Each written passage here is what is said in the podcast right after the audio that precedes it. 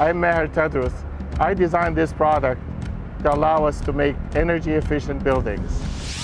The NUTie is embedded in the concrete. It has nearly twice the strength of steel and you hardly use any energy because of the insulation capacity.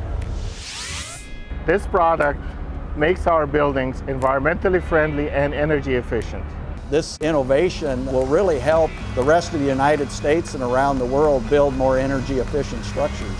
Less concrete for the structure, it's more cost effective for the owner, and it allows us to build the building a lot faster using this technology. The companies behind it are Nebraska companies. We have a tremendous partnership between the University of Nebraska and private industry. The university brings the ball to the red zone, but it's up to us in industry to take it into the end zone. Put yourself on the map.